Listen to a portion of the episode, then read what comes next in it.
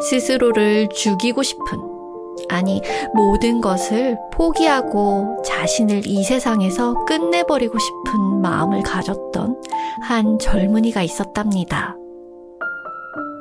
스스로 자신을 가두고 또 암흑 속에서 헤매기만 했었죠. 그러던 이 젊은이는 우연히 심리 상담을 받게 됩니다. 그리고 놀랍게도 이 젊은이는 자신을 포기하는 것이 아니라 자신을 찾아 나가기 시작했답니다. 과거에는 한 번도 상상조차 해보지 못한 경험이었죠. 심리 상담에서 과연 어떤 일이 벌어졌기에 이 젊은이는 절망적인 상황에서 빠져나와 자신을 찾아가게 된 걸까요? 이 젊은이가 받은 심리 상담이 대체 무엇이기에 자신을 바꿀 수 있는 힘을 얻게 되었을까요? 한편의 장편 대전처럼 치열하게 일어났던 한 젊은이의 생존 전쟁에서 한 사람이 어떻게 절망에서 새로운 희망을 찾고 새로운 자신으로 변신할 수 있게 되었는지 그 기적과 같은 과정을 여러분은 잔잔하게 지켜볼 수 있게 됩니다. 상담을 받기 전까지 그 젊은이는 어떤 심리 상태였으며 삶에서 어떤 일들이 벌어지고 어떤 어려움을 겪고 있었을까요? 여러분 한번 잘 들어봐 주시기 바랍니다.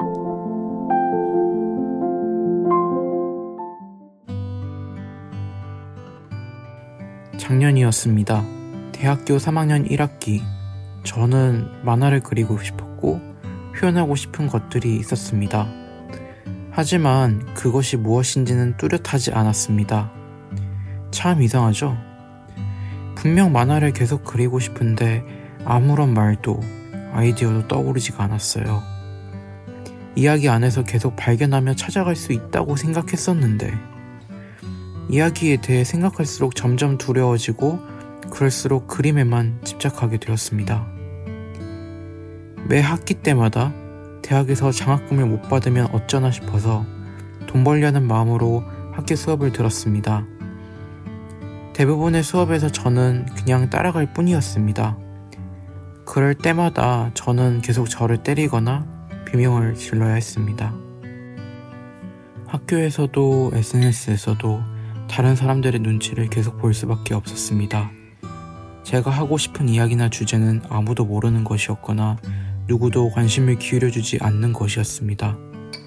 누군가에게 폐를 끼치게 되거나 그게 아니라면 그들이 나의 이런 생각을 알게 되어 나를 무서워하지 않을까, 나를 혐오하지 않을까 두려워 정작 내가 느끼고 생각하는 것을 누구에게도 아무것도 말하지 못했습니다.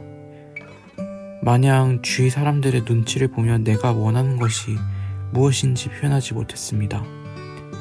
하지만 겉으로는 아주 괜찮은 척 잘 지냈습니다. 나는 항상 힘들어하는 주위 친구들의 이야기를 들어줘야 한다고 생각했습니다. 하지만 제가 아픈 이야기는 그 누구와도 나눌 수 없었습니다. 아니, 하지 않았습니다.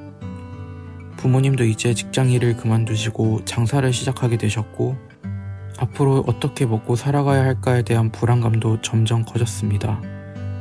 이러한 불안하고 힘든 상황 때문에 작년 9월부터 학교 상담센터에 다녔습니다. 상담 선생님에게 과거 제가 어떻게 고등학교를 졸업했고 또 어떻게 대학을 진학하게 되었는지 정도에 대한 이야기만 했던 것 같습니다. 그럼에도 불구하고 저는 계속 혼자 있을 때 나 자신을 때리거나 또는 비명 지르곤 했습니다. 내가 왜 계속 이러는지 나조차도 이해되지 않았고 상담소에서 이에 대한 확인을 하고 싶었습니다. 하지만 겉으로 보여지는 고민들.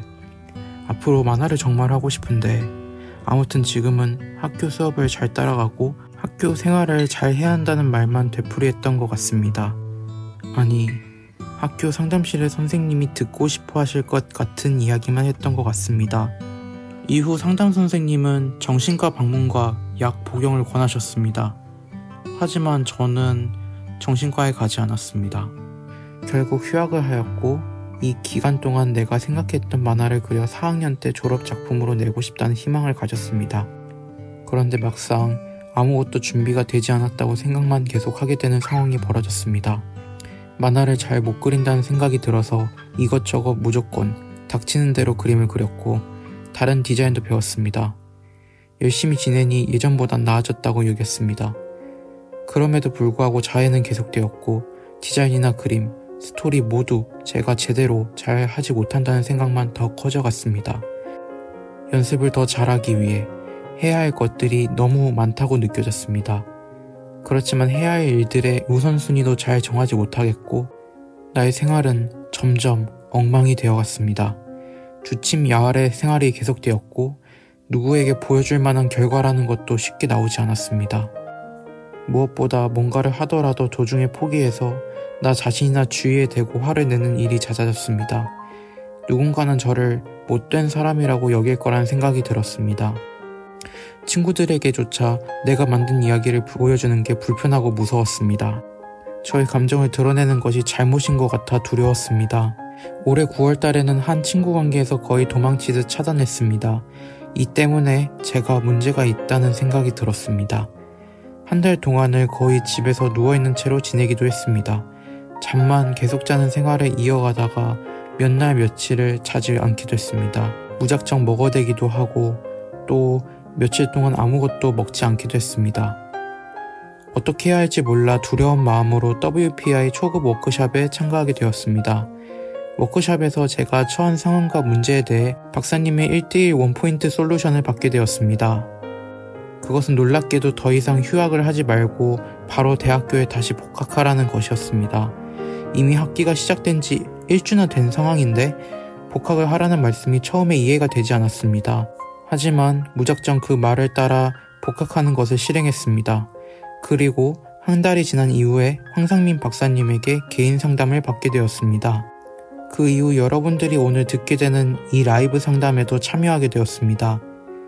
이제 여러분은 저희 이 상담이 어떻게 이루어졌고 어떤 일이 벌어졌기에 늑과 같았던 마음의 고통과 삶의 수렁에서 제가 빠져나올 수 있었는지 아시게 될 것입니다.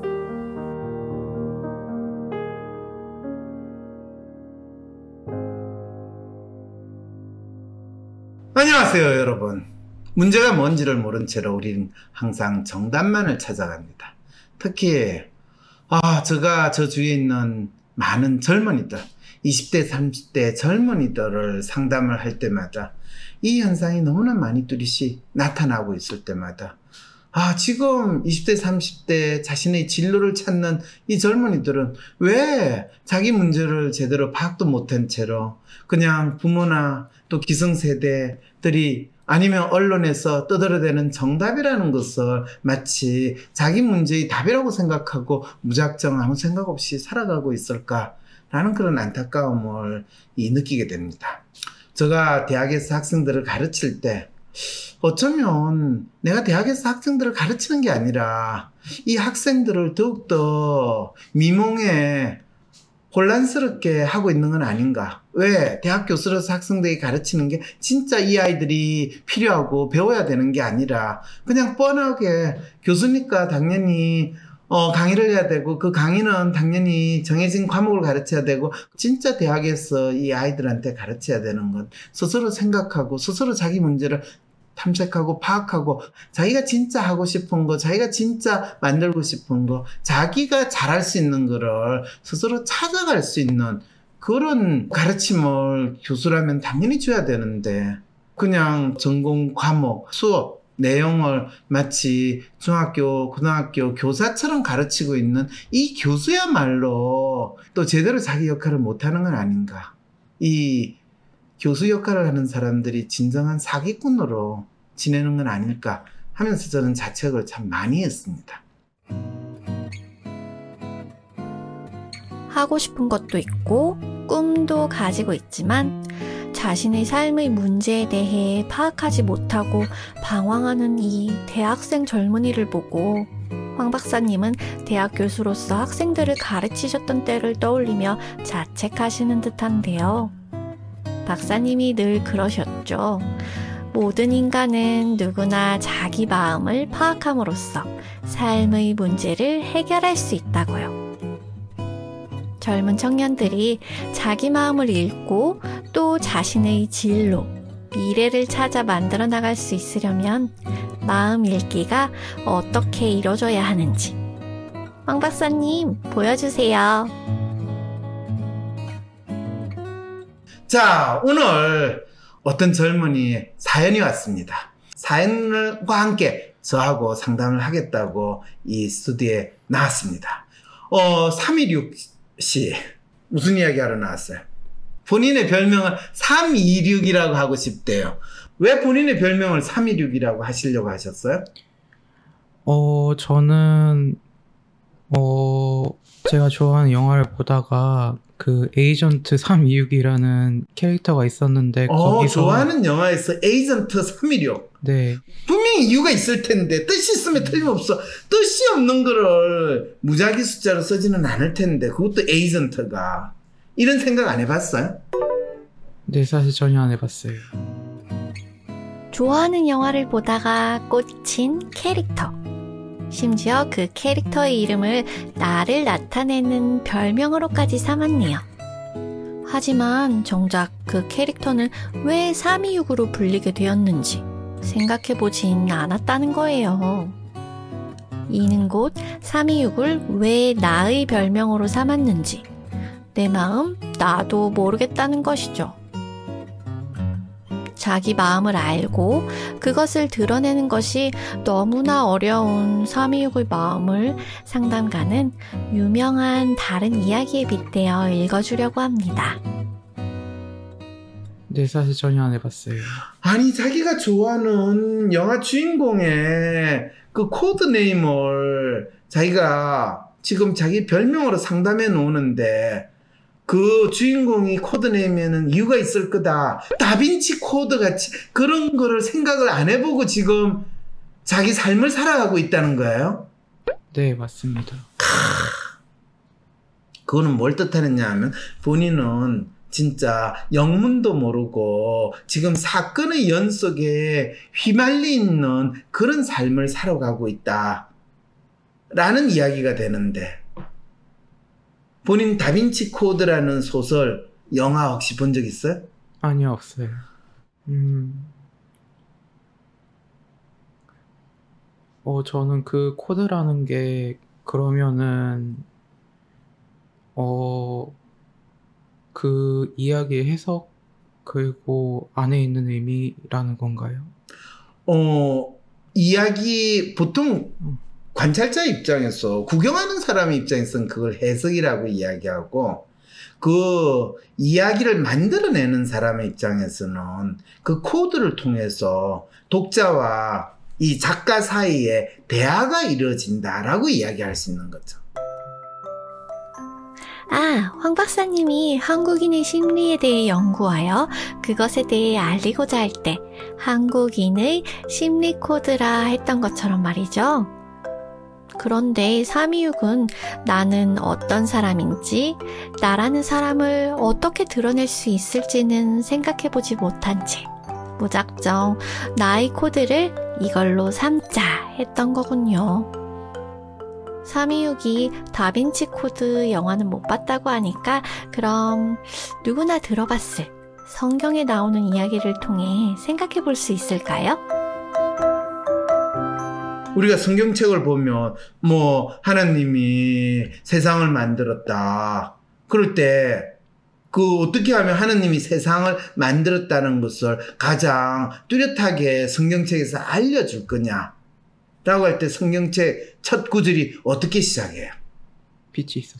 그렇죠. 이 세상에 없었다라는 것을 어둠이 가득했다 라는 그 코드가 성경책의 처음 시작이 있다는 거예요.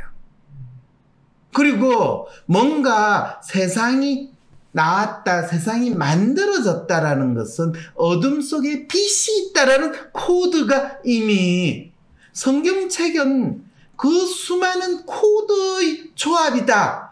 그러니까 목사님들이 일, 일요일마다 강론이라고 이야기하면서 그 성경에 있는 코드를 신도들한테 설명하는 거예요. 부처님이 하신 그 말씀이 불경에 다 코드로 있으니까 생로병사 뭐 이런 이야기를 가지고 이야기를 하는 거예요. 작가가 되려는 사람이 그 생각을 안 해봤다는 거예요. 네, 한 번도 한 적이 없는 것 같아요. 지금 시각 디자인과 상, 시각 디자인이라는 것 자체가 바로 이 코드를 끊임없이 비주얼 코드를 만들어내는 게 시각 디자인의 기본이고 에센스라는 걸 본인이 안 배웠고 안 들어봤다는 이야기예요? 네, 수업에서도 어디에서도 전혀 본 적이 없어요. 나는 몇 년 동안 326이라는 닉네임으로 있었다. 이때 내가 아무 의미나 뜻 없이 그냥 좋아하는 영화에서 가져왔다는 걸 깨달았을 때 소름이 돋았다. 왜 그 의미조차 알려고 하지 않았을까? 분명 내가 좋다고 이름 붙였는데.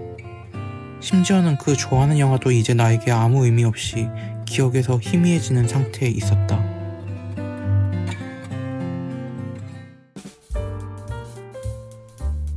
어둠 속의 빛, 생로병사.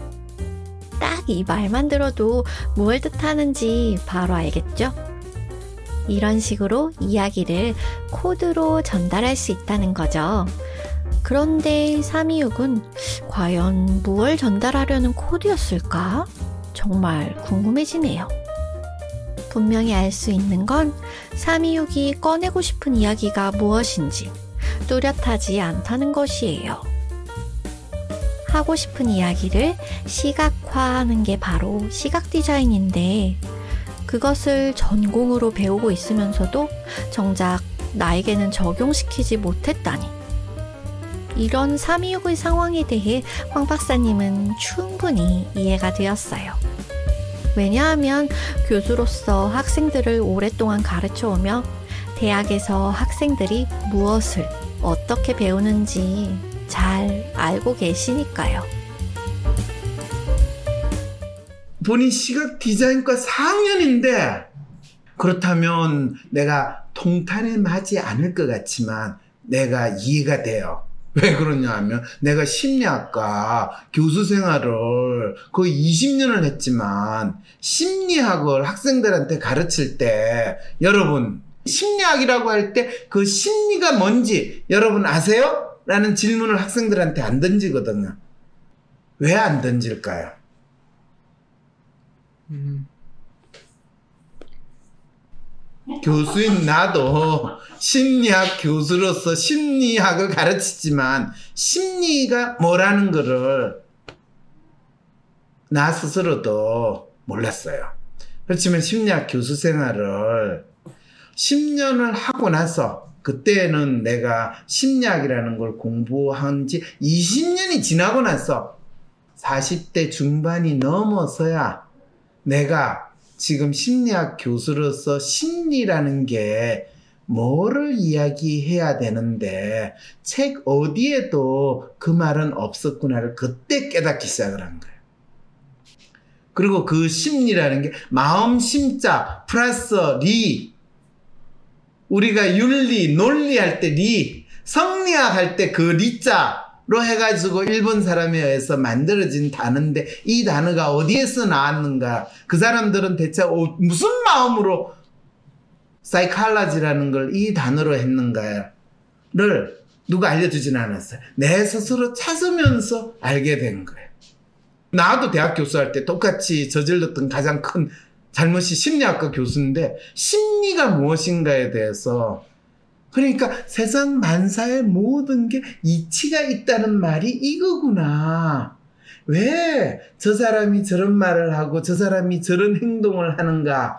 그것을 파헤치는 것이, 알아내는 것이 심리구나. 그걸 마음을 통해서. 아, 그런데 그러면 왜 심리학 교재에 왜 그렇게 안 돼 있을까? 그거는 처음부터 심리학이라는 걸 대학에서 가르치는 교수들이 그걸 잘 몰랐던 거거든. 그래서 내가 심리학 역사를 다시 처음부터 공부를 하기 시작한 이유가 바로 20년 전에, 거의 20년 전 아니구나. 10한, 한 5년 전에 새롭게 시작됐던 게 바로 그렇게 된 거예요.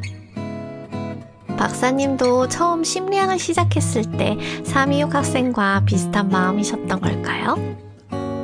아직 뭔지 잘은 모르겠지만 끌려. 대학에 들어가서도 심리학이 무엇인지 그 누구도 분명하게 알려주진 않았지만 이후 40년 동안 심리학은 무엇인가에 대해 분명한 믿음을 쌓아왔고 이제는 그것을 세상에 알리고 계시죠.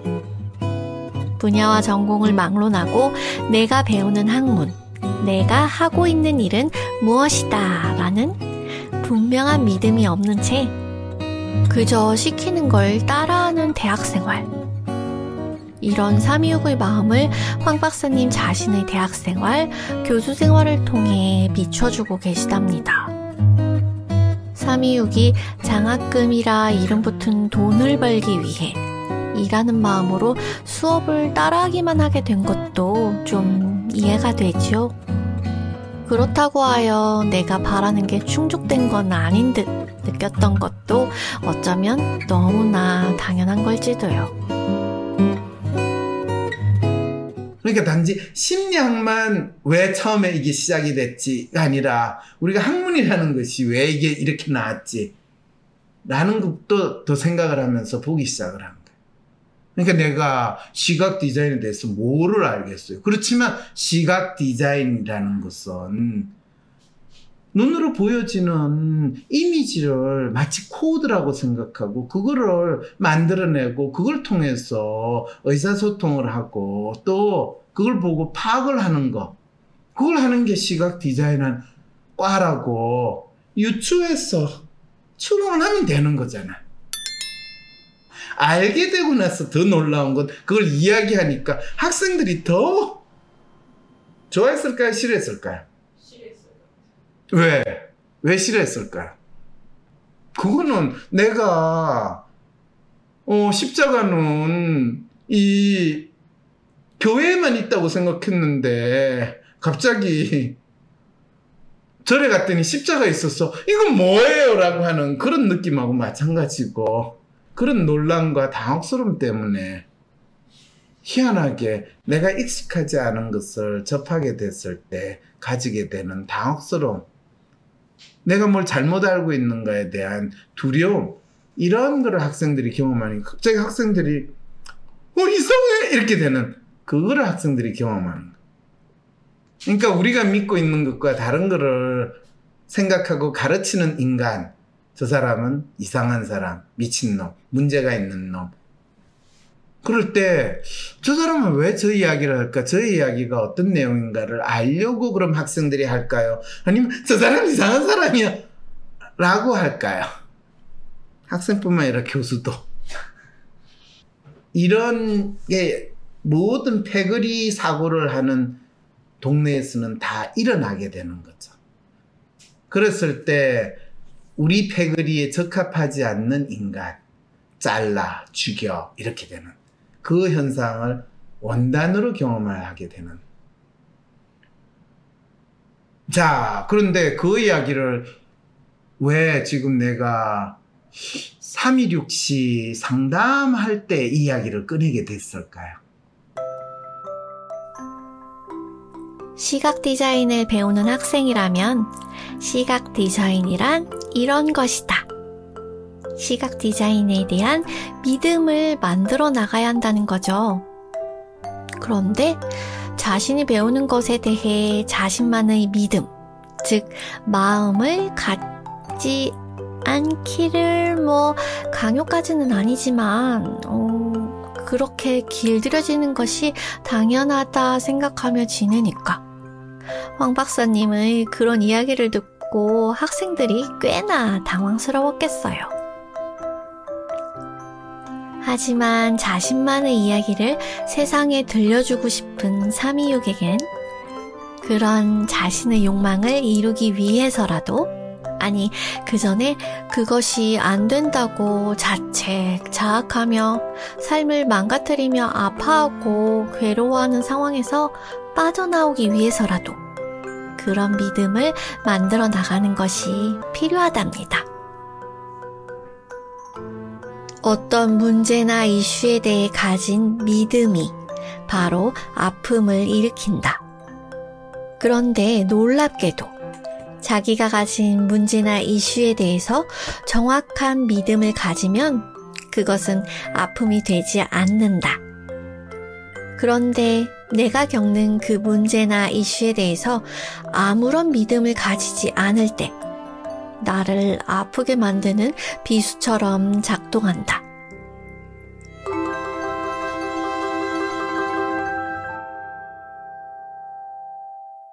어, 여기서 어떤 어, 이야기가 생각이 나시는지도 궁금하고 아, 궁금하고. 저한테 굉장히 어, 너무 감사한 자리인 것 같아요. 오늘 그러면 본인이 지금 목소리도 기어 들어가고 자기 생각을 어떻게 표현할지 참 힘들어하는데 이 힘든 거를 그래도 지금 앞에 딱 보면 지금 본인 지금 보낸 사연 맞죠 이거? 네, 맞습니다. 어유 그 사이 그 이야기 하는데도 눈물이 앞을 가리는 이런 상황이군요. 네. 어, 이걸 본인이 지금 그리는 만화의 시납시스를 벌써 들고 온 거예요. 네, 이어서 삼이옥 작가의 시놉시스 이야기가 계속됩니다.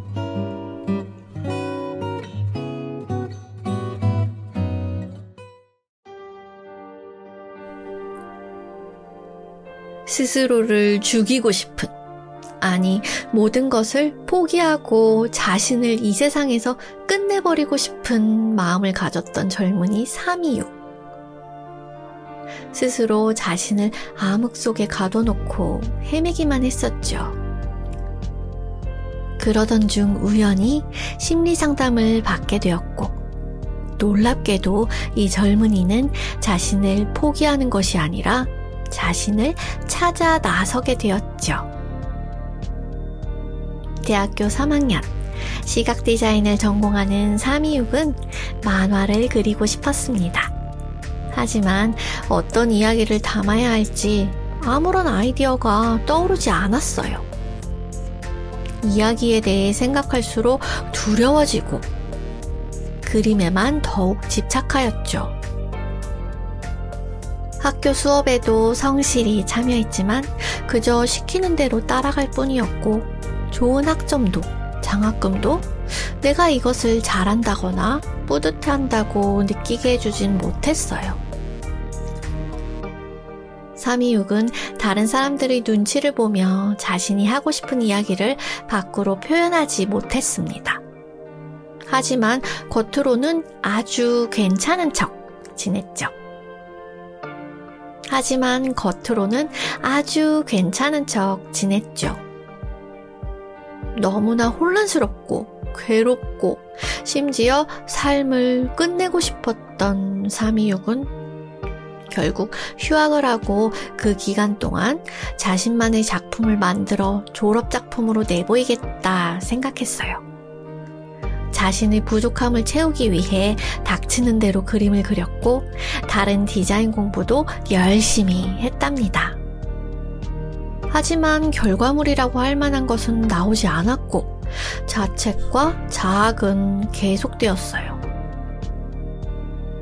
자기 마음을 모른 채로 아는 자기 성찰, 자기 반성은 막연히 신에게 속죄하는 것과 마찬가지였을 뿐, 실은 자신을 괴롭히는 자학, 자해와도 같았죠. 자신의 문제가 무엇인지 모른 채, 어떻게 지내야 할지 모르겠다는 두려운 마음을 안고 참가한 WPI 촉 워크숍에서 326은 황상민 박사로부터 바로 대학교에 복학하라는 솔루션을 듣게 됩니다. 복학 후 개인 상담, 그리고 황심소 라이브 상담까지 받으며 326은 절망의 구렁텅이에서 빠져나와 자신을 찾아가게 되었어요. 대체 326이 받은 심리 상담이 무엇이기에 어, 자기 자신의 삶을 끝내려던 젊은이가 어떻게 이런 놀라운 변화를 일으키게 되었는지 그 과정을 우리 함께 계속 지켜봅시다. 어유 그 사이 그 이야기 네. 하는데도 눈물이 앞을 가리는 이런 상황이군요. 네. 어, 이걸 본인이 지금 그리는 만화의 시납시스를 벌써 들고 온 거예요. 네, 우와. 안녕하세요. 저는 앞으로 제 세계를 드러내는 만화, 만화가가 되고 싶은 이제 326입니다. 현재 시각 디자인과 4학년에 재학 중인데요. 다음 학기 때 만화책이랑 영상으로 졸업 작품 하려고 준비 중에 있습니다. 어, 저는 이것저것 관심이 너무 많아요. 뭐 그림이나 디자인이나 역사나 영상 뭐 여러 가지 많은데 이제 너무너무 많아서 휴학한 다음에 그것도 이제 만화에 적용시키려고 했는데 어 그럼 뭐가 문제지? 스토리, 디자인, 그림 연습, 구도, 습작, 홍보, 컨셉 정리 디자인을 해야 하나 만화를 해야 하나 이러면서 뭔가 하다가 중간에 포기하고 포기하는 것들이 이제 늘자 자포자기 상태에 빠져서 이- 있었습니다. 예전에도 혼자서 하려다가 이제 결국 혼자 마음에 안 들어서 포기하는 경우가 많았어요. 그래서 WPI 상담 코칭 센터에 도, 도움을 요- 요청했습니다. 박사님은 가이드를 어느 정도 해주면 그 안에서 생활이 생기고 3년 정도 따르게 되면 세계를 표현하면서 경제 활동할 수 있다라고 하셨어요. 혼자서 하면 막막하고 어떻게 해야 할지 몰라서 불안하고 이것저것 하려고 하다가 걱정만 들으니 뭔가 있다고는 생각하는데 막막하고 불안한 상태에서 자꾸 나아가지 못- 못하는 상태 그런 이중고를 겪고 있던 것 같아요. 물어볼 사람을 찾아서 물- 의견을 물어보고 확인받는 것도 구체적으로 어떻게 알려야 할지도 잘 정리하지 않았고요. 그래서 지금은 이 이야기에 대해서 이제 다른 분들의 의견을 많이 듣고 싶어요. 이제 어, 이 스토리가 어떻게 들리는지, 캐릭터는 어떻게 보이는지, 또 어떤 이야기가 떠오른지 알고 반응도 알고 싶습니다. 배경은 도박사 마부제라는 영화에서 나오는 20세기 초 바이마르 공화국 양식을 따르지만 다른 세상이다. 허, 이미 본인은 준비된 만화가의 상황이네요. 그래서 내가 그리는 만화는 20세기 초 바이마르 공화국. 나도 이 20세기 초 독일 바이마르 공화국의 역사에 대해서 관심이 많거든요. 그런데다가 또 본인은 닥터 마부세라고 이름까지 정했어. 아, 그런데 그거는 이제 예전에 있던 영화의 제목이고, 그러니까 도박사 마보제라는 영화가 있는데, 거기서 영향을 받은 거예요. 독일이 통일되기 전에는 독일이 조금만 조금만 공국으로 있었거든요. 바이마르 공국이 그 중에서 상당히 큰 공국 중에 하나예요. 독일이 통일되고 나서 1차 세계대전이 나가지고 항복한 다음에 그 다음에 만들어진 공화국이 바이마르 공화국 맞죠? 네, 맞습니다. 네. 자 봅시다. 인플레이션 때문에 세상이 혼란스럽고, 갑자기 떼돈을 벌거나, 파산을 하는 사람들이 많아지죠. 이게 인플레 때문에 세상이 혼란스럽고 갑자기 코인을 벌거나 파산을 하는 사람이 많으시죠. 부동산 투기와 코인 투기로 인해서 세상이 혼란스럽고 떼돈을 벌거나 파산을 하는 사람이 많으시죠. 인플레이션이 일어나고 그러다 보니까 사람들이 파티나 도박이나 도둑질을 하는 사람이 많아지고 그게 과일 커스튬을 왜 입고 다녀요? 음, 사실, 어,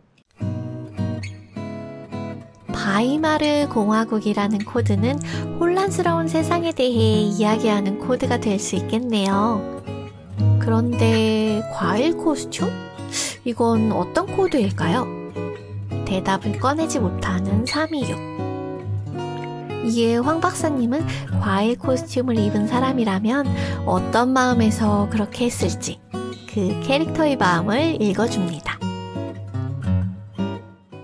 사실, 어, 이 나라에서는 과일이라는 것이 상당히 의미가 있는 거예요. 왜? 먹을 게 없으면 과일이라도 먹지. 이런 상황이 벌어지는 나라였다라는 것에 대한 이해를 해야 되는 거죠.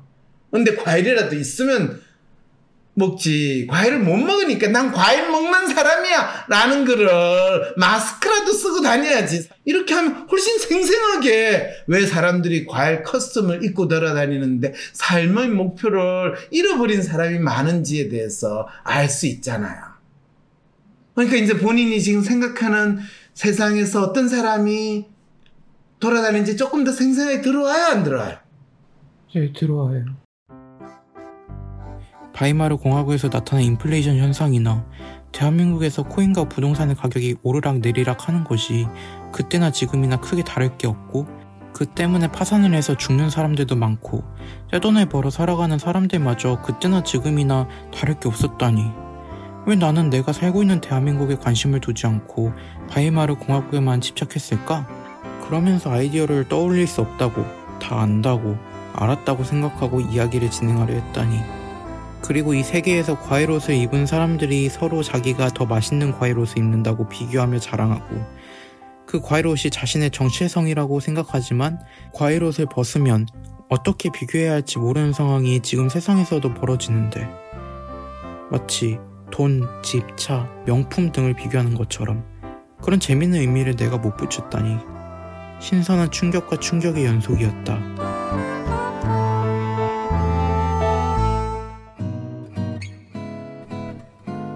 상상 속의 세계는 말 그대로 무언가 새로운 것을 만들어내기만 하면 되는 줄 알았어요. 과일 코스튬 있는 사람들을 만들어내긴 했지만 그 다음엔 아무것도 떠오르지가 않아. 새로운 아이디어를 더 내야 하는데 뭐 이런 고민을 했던 326. 하지만 그 캐릭터가 어떤 마음을 가지고 그런 코스튬을 입게 되었을까 자세히 살펴보니 캐릭터가 살아나는 듯 느껴졌죠. 그리고 살아난 것은 그 캐릭터뿐만이 아니었어요. 326 작가도 조금씩 살아나기 시작했답니다. 본인은 아직 눈치채지 못했지만요. 326은 서서히 바이마르 공화국과 과일 코스튬을 선택한 자신의 행동이 이해되기 시작했어요. 자기의 행동을 이해하지 못하면 행동의 변화를 일으킬 수 없다. 그중 두 사람 마보제와 카로차는 혼란스러운 세계에서 윤리 도둑이라는 타이틀을 갖고 있습니다. 그들은 대, 대저택을 털러 가다가 우연히 베니타토리움이라는 박물관을 돌아, 도망쳐 옵니다. 그곳에는 박물관장 사르트르가 쓰러져 있었고 두 사람이 그를 구해주자 사르트르는 그들을 박물관에 초대합니다.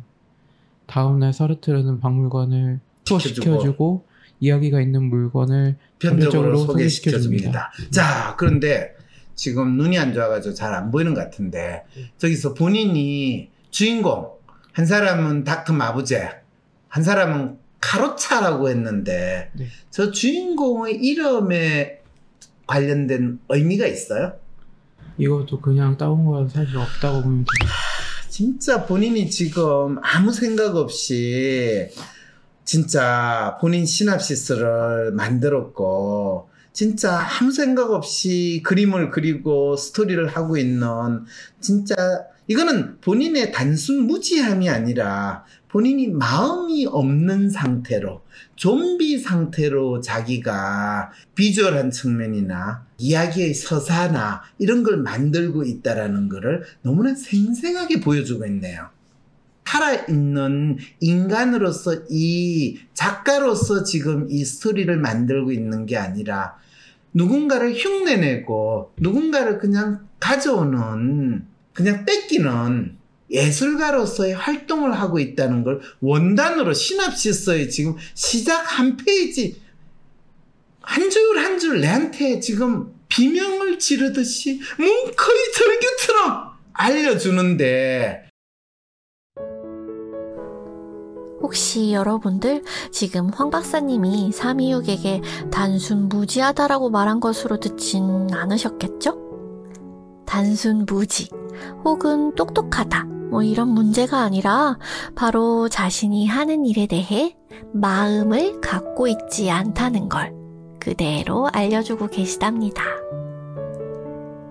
살아있는 인간으로서 내가 이야기하고자 하는 것에 대해 뚜렷하게 자기 마음을 가져야 작품에 담아 표현을 낼수 있는데 326은 오히려 오랫동안 자기 마음을 부정해오고 어쩌면 자기 마음을 가지면 안 된다고 여겼을지도 모르고요.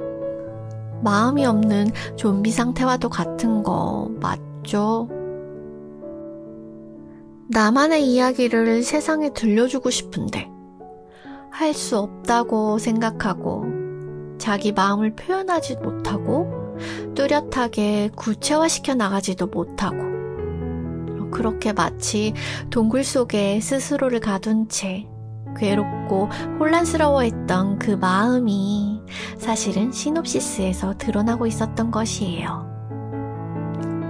황 박사님은 상담가로서 동굴 속의 삼이육의 손을 잡고 이렇게 당신이 들려주고 싶은 이야기를 만들어갈 수 있답니다. 한 발 한 발 이끌어주고 있어요. 원신일치. 원하는 것과 믿는 것을 일치시켜라. 자기의 믿음을 실현시키기 위해 사는 게 바로 삶이다. 다음 코드는 인류도둑이랍니다.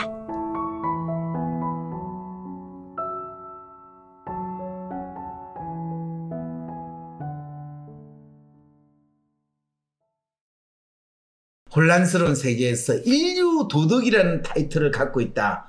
라고 할 때 본인은 그러면 여기서 인류 도덕이라는 것이 그냥 남의 물건을 훔친다. 그 정도 생각을 하지. 그냥 잡도덕, 잡놈이라고 그러죠. 그 잡도덕과 인류 도덕의 차이가 뭔지에 대해서 본인은 이해를 하고 있지 않다는 생각이 내가 막 들거든요. 인류 도덕은 어떤 도덕을 인류 도덕이라고 그러는지 알아요? 어떤 도둑? 저는 어 일단은 팀을 꾸려가지고 어떤 건물에 이제 침입할 때 계획을 세워서 가장 효율적인 방법으로 이제 침투를 해서 들키지 않는 방법으로 물건을 터는 게 인류 도둑이라고 생각했었어요. 그렇죠. 그거는 대도라고 그래요. 대도. 대도 조세영 뭐 이런 소리 들어봤죠? 그거는 인류 도덕이라고 안 하고 대도라고 그래요. 그리고 그거를 팀을 만들든 안 했든 아니면 오션스 11 그 영화에서 나오는 그런 도덕들이 대도 수준이에요. 근데 그걸 본인은 인류 도덕이라고 했는데 하, 본인은 이 도덕계에 있어서 이 계급과 신분 구분에 대해서도 이해를 아직 못하고 있다는 거예요. 마부제와 카르타는 혼란스러운 세계에서 인류 도덕이라는 타이틀을 가진 게 대도 큰 도덕이라는 타이틀을 갖고 있다 정도로 이야기를 해야 돼요. 그런데 인류 도덕이라고 할 때는 이런 의미가 있어야 돼요. 분명히 원작 뒤져가지고 원작에서 왜 카르차와 마부제라고 썼는지 찾아보세요. 이유가 있어요. 이번에도 인류 도둑이라는 코드는 차용을 했는데 어떤 이야기가 담긴 코드인지 326의 마음을 살펴보니 그냥 도둑질을 아주 잘하면 된다 뿐이네요. 음, 그건 너무 밋밋한 이야기인데요. 아마 카로차, 마부제라는 캐릭터를 처음 만든 원작자는 분명 어떤 이야기를 전하고 싶었는지 뚜렷한 마음을 가지고 있었을 거예요. 어, 그걸 어떻게 하냐고요? 그 마음이 지금 삼이욱에게까지 전달되어서 이렇게 꽂힌 걸 테니까요. 그런 원작가의 마음이 무엇이었을까? 찾아보면 그때 그 캐릭터에 꽂혔던 내 마음도 찾아볼 수 있겠죠? 사르트라는 박물관 관장인데 이제 물건 수집하잖아요. 네. 사르트르라는 이 사람의 이름은 왜 사르트르가 됐을까요? 어 제가 제가 그냥 결정한 이름. 훌륭해요. 자, 그럴 때 본인은 사르트르라는 이름을 결정을 했죠. 예. 그러면 본인은 왜 본인이 어떤 마음에서 이 사르트르라는 이름을 정했을까요? 혹시 자기 마음을 읽어보 사르트르라는 이 박물관장의 이름을 정한 나의 심리는 무엇이었을까? 없다면 본인은 좀비의 마음에서 이 시납시스를 썼다는 걸 고백하는 자리가 됩니다. 이렇게 되는 거죠. 어 일단은 아무래도 이름을 이제 바꾸지 마- 말자고는 했는데 그런데 이제 제가 이름을 지을 때는 어 거기에 대해 의미 생각해 보지 않은 것 같아요. 그러게요. 참 그랬을 때 사르트르 하면 혹시 사르트르라는 이름 우리가 아는 유명한 분 생각나요? 실존주의 철학자.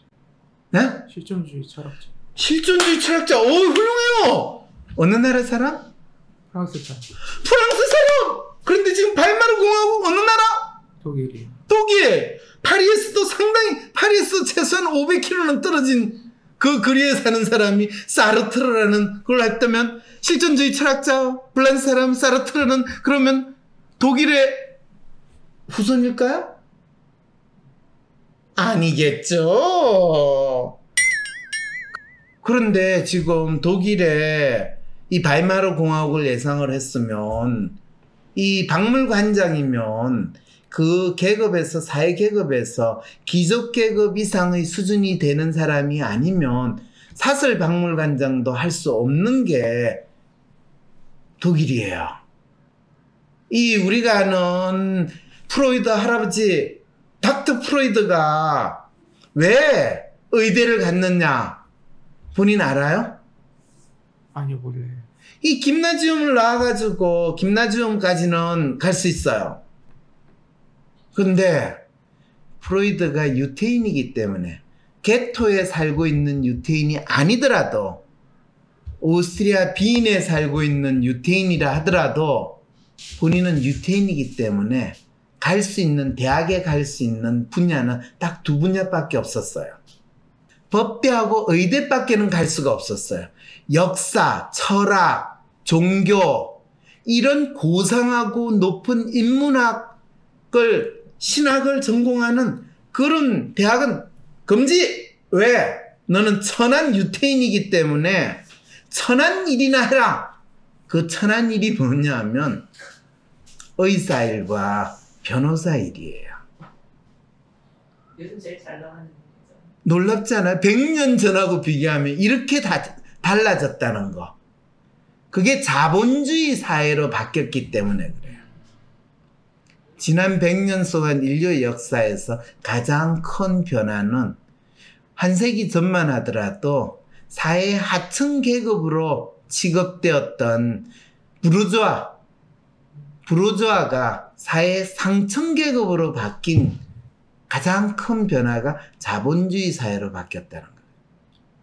누군가를 훔친다, 돈을 훔친다라는 것이 지난 100년 사이에 최고의 전문직, 최고로 도덕적이거나 사회적으로 인정받는 직업으로 바뀌었다라는 걸 상징적으로 보여주는 게 이 도덕이라는 타이틀로 본인은 이야기를 할 수 있는 사항이 됐다는 거예요. 그래서 한때 그런 말이 있죠. 민나 도르모데스. 이런 게 대한민국 사회를 가장 잘 나타내는 표현이 된 게 대한민국 사회에서 1970년대. 대한민국 사회가 1970년대, 80년대로 되면서 민주사회로 바뀌는 게 아니라 도둑놈이 큰 소리를 치는 사회로 바뀌었다라는 것을 완전히 보여줄 때가 민나 도르모데스라는 그 이야기가 되고 그게 대도 조세형 시절의 이야기다라고 이야기를 해요. 그게 1980년대죠. 70년대가 아니라. 이렇게 이야기하니까 본인이 태어나기도 전에 역사를 이야기하고 있으니까 신기하다 생각이 들죠. 네. 네. 본인이 왜 이렇게 재밌는 이 시납시스 스토리를 만들어 놨음에도 불구하고 그게 본인이 신이 나가지고 열심히 그림을 그려나가지 못하는 이유가 바로 본인이 얼기설기 비슷하게 대충 뺏기기는 했는데 그것이 가진 의미를 완전히 자기 거로 소화시키지 못하고 본인이 봤던 재밌게 봤던 인상 깊었던 봤던 영화를 그냥 대충 자기 나름대로의 각색하는 상상력을 끼워 맞춰가지고 지금 본인이 시납시스를 구체화시키겠다 하니까 바로 지금 뾰록 나는 상황이 벌어지는 게 본인이 지금 이렇게 힘든 일을 겪고 있는 거예요. 삼이육이 자기 마음 없이 만화 시놉시스를 만들어 왔다는 것을 이렇게 인식하게 됩니다. 그런데 놀랍게도요, 내 마음이 없었다는 것을 인식하기 시작하면 이제 마음을 가질 수 있게 된답니다. 자기 자신을 있는 그대로 받아들일 수 있다면 문제에서 벗어날 수 있는 길을 볼 수 있다.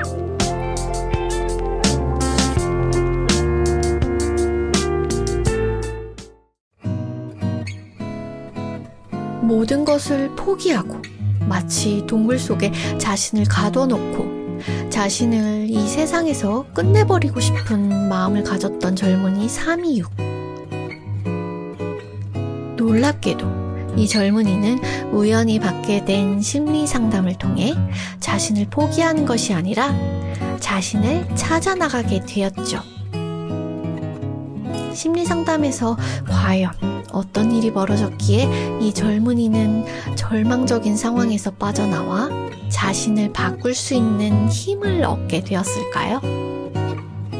한 젊은이의 치열한 생존 전쟁에서 어떻게 새로운 희망을 찾고 새로운 자신으로 변화할 수 있었는지 그 기적과 같은 과정을 여러분은 지켜보고 계십니다. 시각 디자인을 전공하는 326은 자신만의 이야기를 담은 만화를 그리고 싶다는 꿈을 가지고 있습니다. 하지만 어떤 이야기를 표현해야 좋을지 아무런 아이디어가 떠오르지 않았고 열심히 그림을 그렸지만 정작 결과물이라 내보일 수 있는 것은 나오지가 않았죠. 학교 수업을 착실히 따르며 장학금을 벌려는 마음으로 학교를 다니고 겉으로는 아주 괜찮은 척 지냈지만 사실 326의 자책과 자학은 계속되고 있었습니다. 자신의 문제가 무엇인지 모른 채 어떻게 지내야 할지 모르겠다는 두려운 마음을 안고 참가한 WPI 초급 워크숍에서 326은 황상민 박사로부터 바로 대학교에 복학하라는 솔루션을 듣게 됩니다. 복학 후 개인 상담, 그리고 황심소 라이브 상담까지 받으며 326은 절망의 구렁텅이에서 빠져나와 자신을 찾아가는 기적 같은 체험을 하게 되었어요. 이제 여러분은 저희 이 상담이 어떻게 이루어졌고 어떤 일이 벌어졌기에 늑과 같았던 마음의 고통과 삶의 수렁에서 제가 빠져나올 수 있었는지 아시게 될 것입니다. 326은 라이브 상담을 위해 자신이 만화로 표현할 이야기를 적어왔어요. 황상민 박사님은 그 시놉시스에서 사용되고 있는 코드들이 어떤 의미와 어떤 이야기를 담아낼 수 있는지 그 시놉시스를 쓴 326보다 더 구체적으로 설명을 해주시지 뭐예요? 시놉시스를 보면 볼수록 326은 자신이 마음 없이 만화 시놉시스를 만들어 왔다는 것을 알게 되었죠. 그런데 놀랍게도요, 내 마음이 없었다는 것을 인식하기 시작하면서 그리고 자신이 만든 이야기에 보다 구체적인 의미를 담아낼 수 있다는 것을 알게 되면서 326은 자신이 만들어낼 이야기에 대한 마음을 갖기 시작했어요.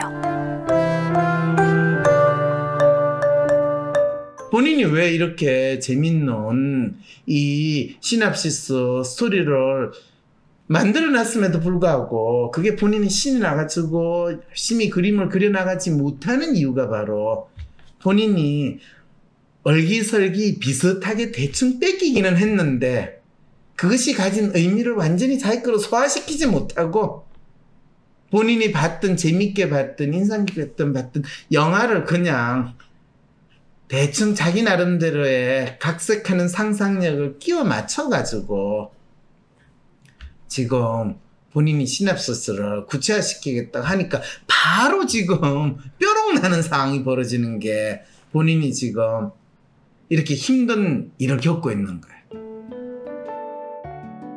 좋아하는 것을 이름과 이야기에 갖다 붙이고 적당하게 흉내내면 다른 사람들한테 이해받을 수 있지 않을까? 라는 생각이 드러나는 걸 어떻게 몇 줄만 읽어도 알 수 있으셨을까? 한편으론 내가 내 이야기를 쓰고 캐릭터를 이름 붙이고 만들면서 이름의 의미조차도 생각을 못 해봤다니 이 글을 쓴 작가로서 부끄럽기도 했다. 내가 이야기를 썼지만 그 이야기에 대해서 아무것도 알지 못한다는 사실을 알자 두려웠지만 내 이야기 속에서 더 많은 것을 알아갈 수 있다는 점에서 놀라웠다. 또한 내가 하는 도둑들 이야기가 그냥 누군가의 물건을 훔치고 뺏고 그런 것뿐만이 아니라니. 이때 처음 알았다. 도둑질 하는 것이 이전에는 천박한 일이었지만 그들이 다른 사람들보다 돈을 많이 갖고 권력을 잡고 사람들의 마음을 움직이자 인정받는 전문 직업의 이야기를 반영할 수도 있겠구나 라는 걸 알게 되었다. 처음 생각한 이야기 중 도둑들이 오히려 활개를 치고 기자들에게 사진 찍히며 도둑 TV에 나오는 것이 있었다. 이게 환상이 아니라 현실 세계에서 일어나는 일이랑 비슷하구나 라는 걸 깨달았을 때 환상 속에 있어야 하는 것이 아니라 내가 살고 있는 진짜 세상에서 왜 일이 벌어지는지 더 관심 갖는다면 이 이야기가 어떻게 더 발전할지 알아갈 수 있지 않을까?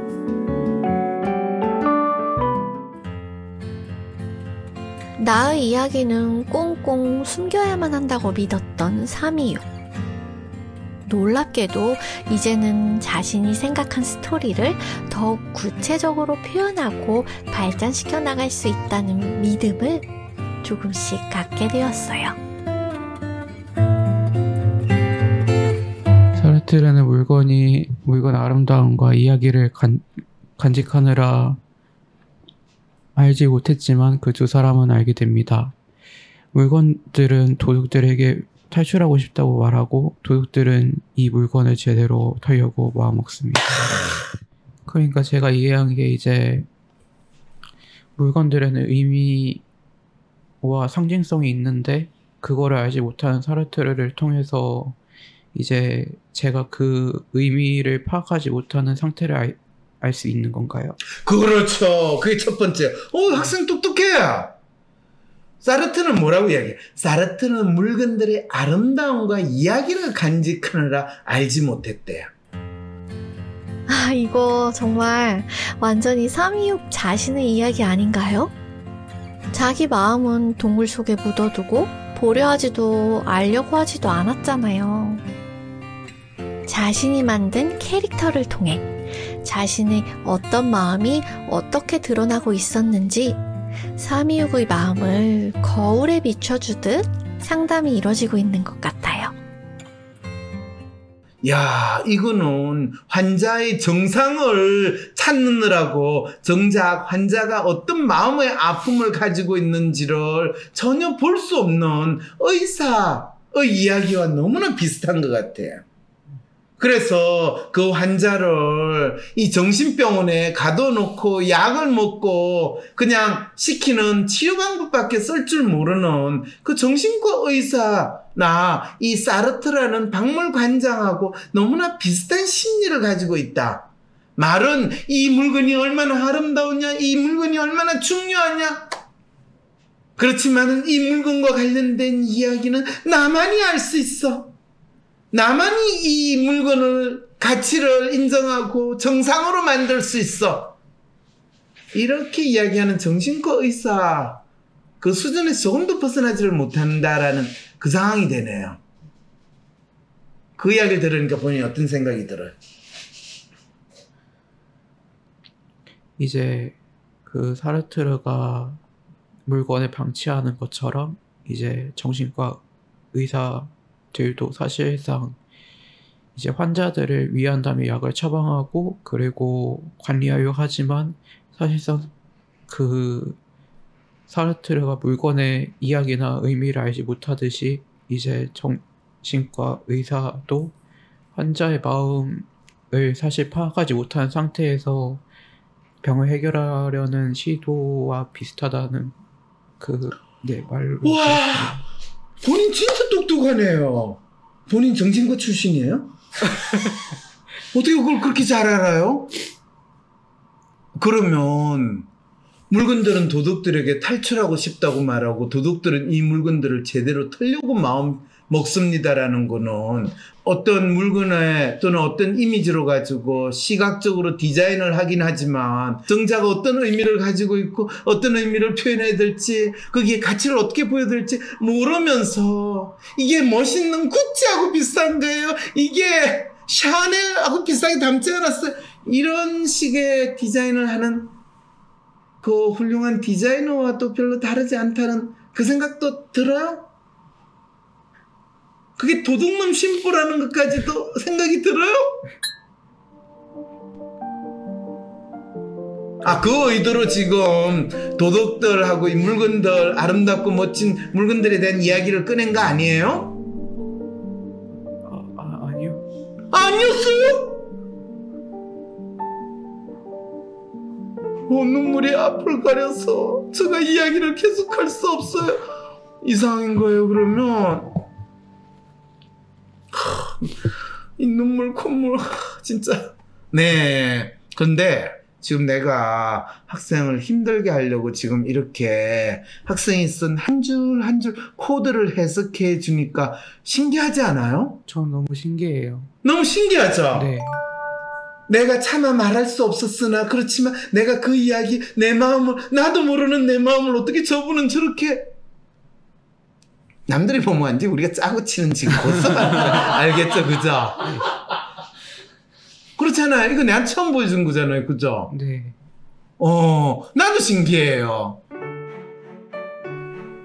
와, 도둑이라는 코드를 가지고 정말 정말 많은 이야기를 담을 수가 있네요.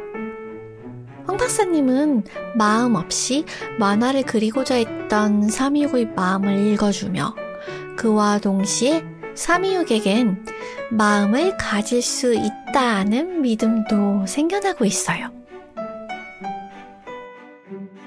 사르트르라는 캐릭터는 도시 외곽에 숨어있는 베니타토리움이라는 박물관 안에서 아름다운 물건들을 보여주고 물건에 대해서 말하고 싶어 하고 가치가 있다며 간직한다. 하지만 정작 물건을 어디에 보관하는지도 까먹고 그 가치 있는 물건이 말하는 것조차 모른다. 만약 캐릭터가 내 경험의 반영이라면 이 경험은 내가 디자인이든 그림이든 작업할 때 형태와 아름다운 것들에 관심이 있었지 작업할 때 그 작업이 어떤 의미가 있는지 크게 생각하지도 않았고 가치를 붙이지 못한다는 걸 잘 반영하고 있다고 생각한다. 거칠에는 그럴싸하지만 자신이 어떤 가치나 의미를 부여하지 못하고 물건의 아름다움에만 집착하며 보여주는 헛똑똑이, 거짓말쟁이, 허풍쟁이인 캐릭터로 다시 보일 때 처음엔 이게 뭐지? 하는 느낌이 들었다. 그런 캐릭터의 모습이 어떻게 보이는지도 나는 전혀, 전혀 모르고 있었다.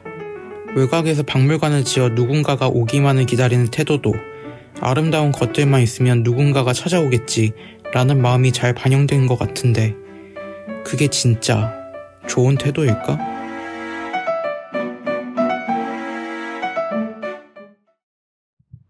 네, 도둑 크레드를 모아 베니타토리움을 털어서 값비싼 물건들을 모두 가져갔고 사르트르가 숨기려고 했던 마지막 전시실의 문을 열지 못해 문, 문을 분해하는 순간 로봇들이 베니타토리움을 통째로 부수고 도둑들을 싸우다가 상통자를 됩니다. 자 이런 거를 뭐라고 그러냐면 뜬금없는 이야기 전개라고 그래요 왜 뜬금없다라고 이야기를 할까요? 근데 사르트르가 숨기려고 했던 마지막 전시신의 문을 열지 못해 문을 분해하는 순간 로봇들이 베니타리움을 통째로 부수고 도둑들과 싸우다가 사상자를 냅니다. 여기서는 모두 가져갔다라고 이야기하는 거는 가져가지는 않았죠. 아직 가지 않았으니까.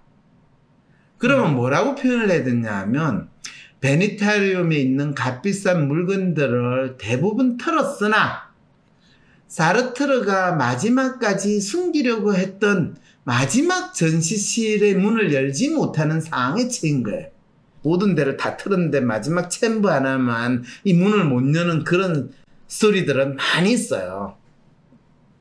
그래서 결국에 잡힌다든지 지금 마지막 전시실이 있는데 통째로 부순다면 그 전시실을 다 파괴했다는 뜻이 되어버리잖아. 네. 어, 그러니까 어, 그, 이제 제가 생각했던 스- 스토리 종교관에서 이제 로봇들을 그러니까 이제 형태라는 애들이 있었는데 걔네들이 인간이랑 이야기하려고 로봇들을 이제 만들고 설계도도 이제 직접 드- 줬어요. 이제 자, 네. 여기서 어, 지금 이야기하는 물건들이 네. 로봇을 만들었다라는 거잖아요. 그죠? 형태들이 형태들이? 그러니까 형태라는 어 종, 종교라고 해야 하나 그런 게 있어요. 네. 도형의 종교관. 이것은 삼이육이 만든 이야기 속에 있는 상상의 종교관이랍니다. 그럼 과연 그 코드는 어떤 이야기를 담고 있을까요? 디자인학과에서 처음 배우는 점선면, 그리고 세모, 네모, 원 같은 도형들. 어, 이런 것들을 종교처럼 만들었다는 건 무슨 뜻일까요? 아무래도 구체적인 예시를 통해 그 마음을 비춰볼 수 있다면 좋을 것 같아요. 어떤 디자인 하시는 분이 어, 인간의 사고라는 것을 좀 더 세부적으로 알면 이 새로운 사고를 할 수 있는 소위 말해서 creativity를 어, 향상시킬 수 있는 특별한 교육 프로그램을 만드시고 있다고 하시는 분이 내한테 상담을 할 때 어, 재밌는 이야기를 하는 거예요. 모든 세상의 디자인이라는 것은 점, 선, 형태, 칼라로 이루어져 있대요. 어, 그런가요? 라고 그랬어요. 그런데 그 점, 선, 형태, 칼라가 어떻게 콤비네이션이 되고 어떻게 디스플레이가 되는 원리를 자기가 발견을 했다는 거예요. 그리고 그 원리를 발견했기 때문에 그 원리를 체계적으로 훈련을 시키기만 하면 세상에 만들어내지 못하는 형태도 없고 세상에 만들어내지 못하는 디자인도 없고 creativity designers의 creativity라는 것은 언제든지 어떤 상황에 어떤 목적으로 인해서 제가 만들어낼 수 있는 비법을 발견을 했습니다. 그래서 제가 몇 년 동안 학생들한테 학원에서 미술 학원에서 그것도 이 학생들한테 가르치기 시작을 했대요. 그래서 내가 그 소리를 듣고 막 웃었어요. 왜 웃었냐? 상당히 오랫동안 많은 창의성을 향상시키겠고 창의성을 향상시킬 수 있는 교육 프로그램을 만든 지난 100년 사이에 많은 심리학자와 많은 디자이너와 많은 멍청한 인간들이 마치 18세기, 19세기에 과학 연구를 통해 가지고 인간의 사고를 이 결정 짓는 에센스를 발견하겠다. 마치 화학자들이 물질의 근본을 이루는 원자 이를 발견하기만 하면 세상에 못 만들 물질이 없다. 라고 생각하듯이 가장 기본이 되는 원소 기호들, 원소만 찾아가지고 그거를 기호로 해놓을 수 있으면 그걸 결합해가지고 새로운 물질도 만들 수 있고 있는 물질도 만들 수 있다는 우리가 소위 말하는 연금술사의 후예들이라고 이야기하는 오 디자이너계의 연금술사시군요. 그랬더니 어떻게 아세요? 그러니까 창의성이 어디 존재하는 물질처럼 있다고 생각. 그렇죠. 그리고 그거를 열심히 잘 교육시키면 그 창의성이 무럭무럭 자라가지고 잘 표현될 거라고 믿는. 그래서 지금 이 316 군이 형태라는 종교라고 표현을 하는 거예요. 학생들한테 어줍지 않게 그거를 열심히 외우고 잘 칼만 잘 쓸 줄 알면 네가 최고의 요리를 만들 거야 라는 그 마음으로 가르치는 대표적인 결과물이 이런 상황이다라는 거를 디자인 하시는 분한테 내가 확인을 하고 나니까 기가 차가지고 훌륭하시네요. 그냥 훌륭하세요. 어떻게 이렇게 대단한 연구를 하셨어요. 근데 여- 이렇게 연구를 많이 하면 연구가 되는데 그 아픔은 어떻게 견디셨어요? 그랬더니 그분이 "헉, 어떻게 하세요? 제가 그렇게 힘들었다는 거를 뜨거운 눈물이. 눈물 나죠? 네, 눈물 나요. 내 눈. 세모, 네모, 동그라미 어, 모아서 이렇게 배치하고 어, 저렇게 배치하면 이쁘잖아요. 그렇게 열심히 배치했는데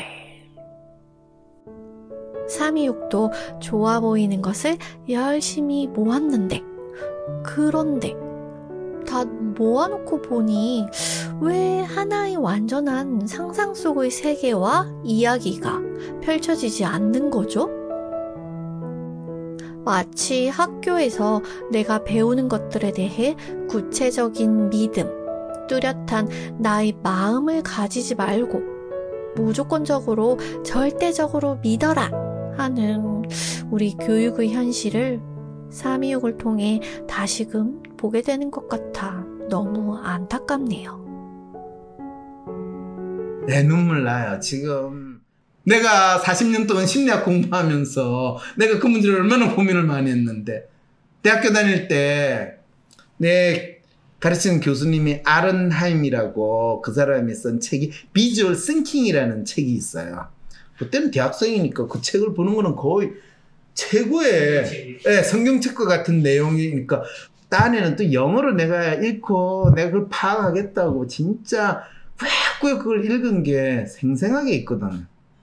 Visual Thinking 얼마나 멋있어요. 심리학자분인데 비주얼 그 사람이 심리학자이긴 하면서도 그 사람이 미술 쪽 하시는 분이었어요. 그러니까 디자이너이기도 하고 심리학 마인드리스한 상황에서 그 사람 비주얼한 것이 마음의 반영일 거라는 그 확신과 믿음에서 그 모든 걸 하고 그러면 비주얼한 것의 에센스는 뭔가 하는 걸 해가지고 점, 선, 면, 뭐 패턴 그게 이제 형태라고 이야기를 하는 거죠. 그래서 그것이 시각적 사고 이렇게 된 게 이제 1970년, 80년대 이제 심리학에서 나오게 된 아주 뚜렷한 새로운 형태의 인간의 마음에 대한 마인드리스한 탐색의 결과물이거든요.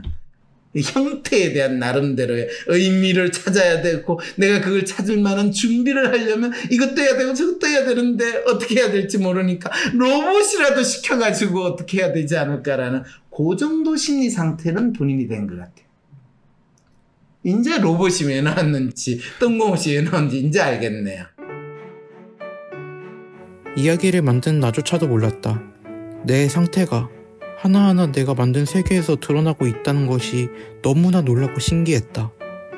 멋진 만화를 디자인을 해서 나에게 의미 있는 걸 찾고 싶은데 내가 아직 준비가 안 되었으니까 더 외형적인 것을 계속 로봇처럼 연습해야 하는 상태에 있었다는 거라니. 내 친구도 그냥 내가 로봇처럼 뭔가를 하고 있으니까 잘 하고 있는 거라고 생각했다고 한다. 그런데 나는 의미 없이 계속 나가고 있었던 거였다니 이 상황이 너무나도 신기했다. 이거는 거의 좀비가 다시 얼어붙은 심장을 뛰게 해가지고 살아남게 하는 그 영화 스토리만큼 재밌어요. 본인 봤어요? 좀비가 살아나는 영화.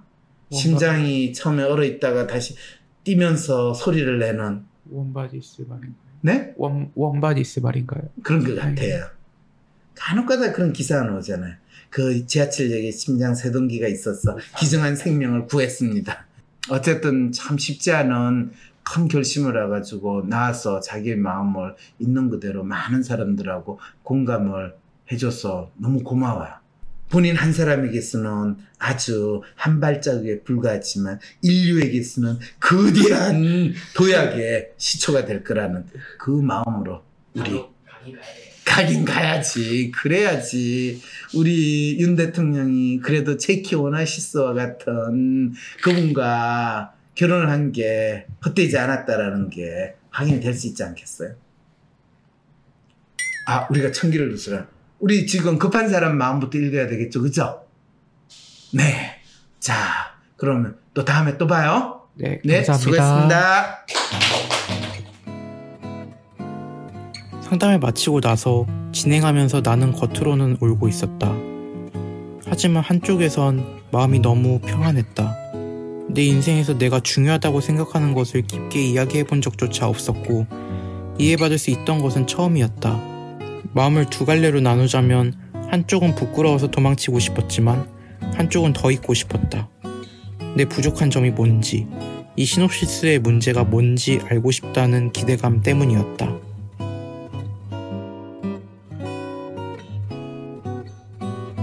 그동안 자신의 마음을 표현하면 주변 사람들에게 수용되지 못하고 인정받지도 못할 거라고 믿어왔던 326. 그리고 자신이 하고 싶은 이야기를 만화로 잘 만들어낼 수 없다고 믿어왔던 326. 정말이지 좀비의 심장이 뛰기 시작한 것처럼 내가 그리고자 하는 만화에 나의 이야기를 만들어 담아낼 수 있겠구나. 이런 믿음의 씨앗이 326에게 심어졌어요. 그럼 그 씨앗이 어떻게 싹을 틔워나가는지 다음 시간을 기대해 주세요. 다른 사람이 받아주고 인정해주는 방식으로 사는 것이 아니라 자신을 나타내는 방식으로 살아야 한다.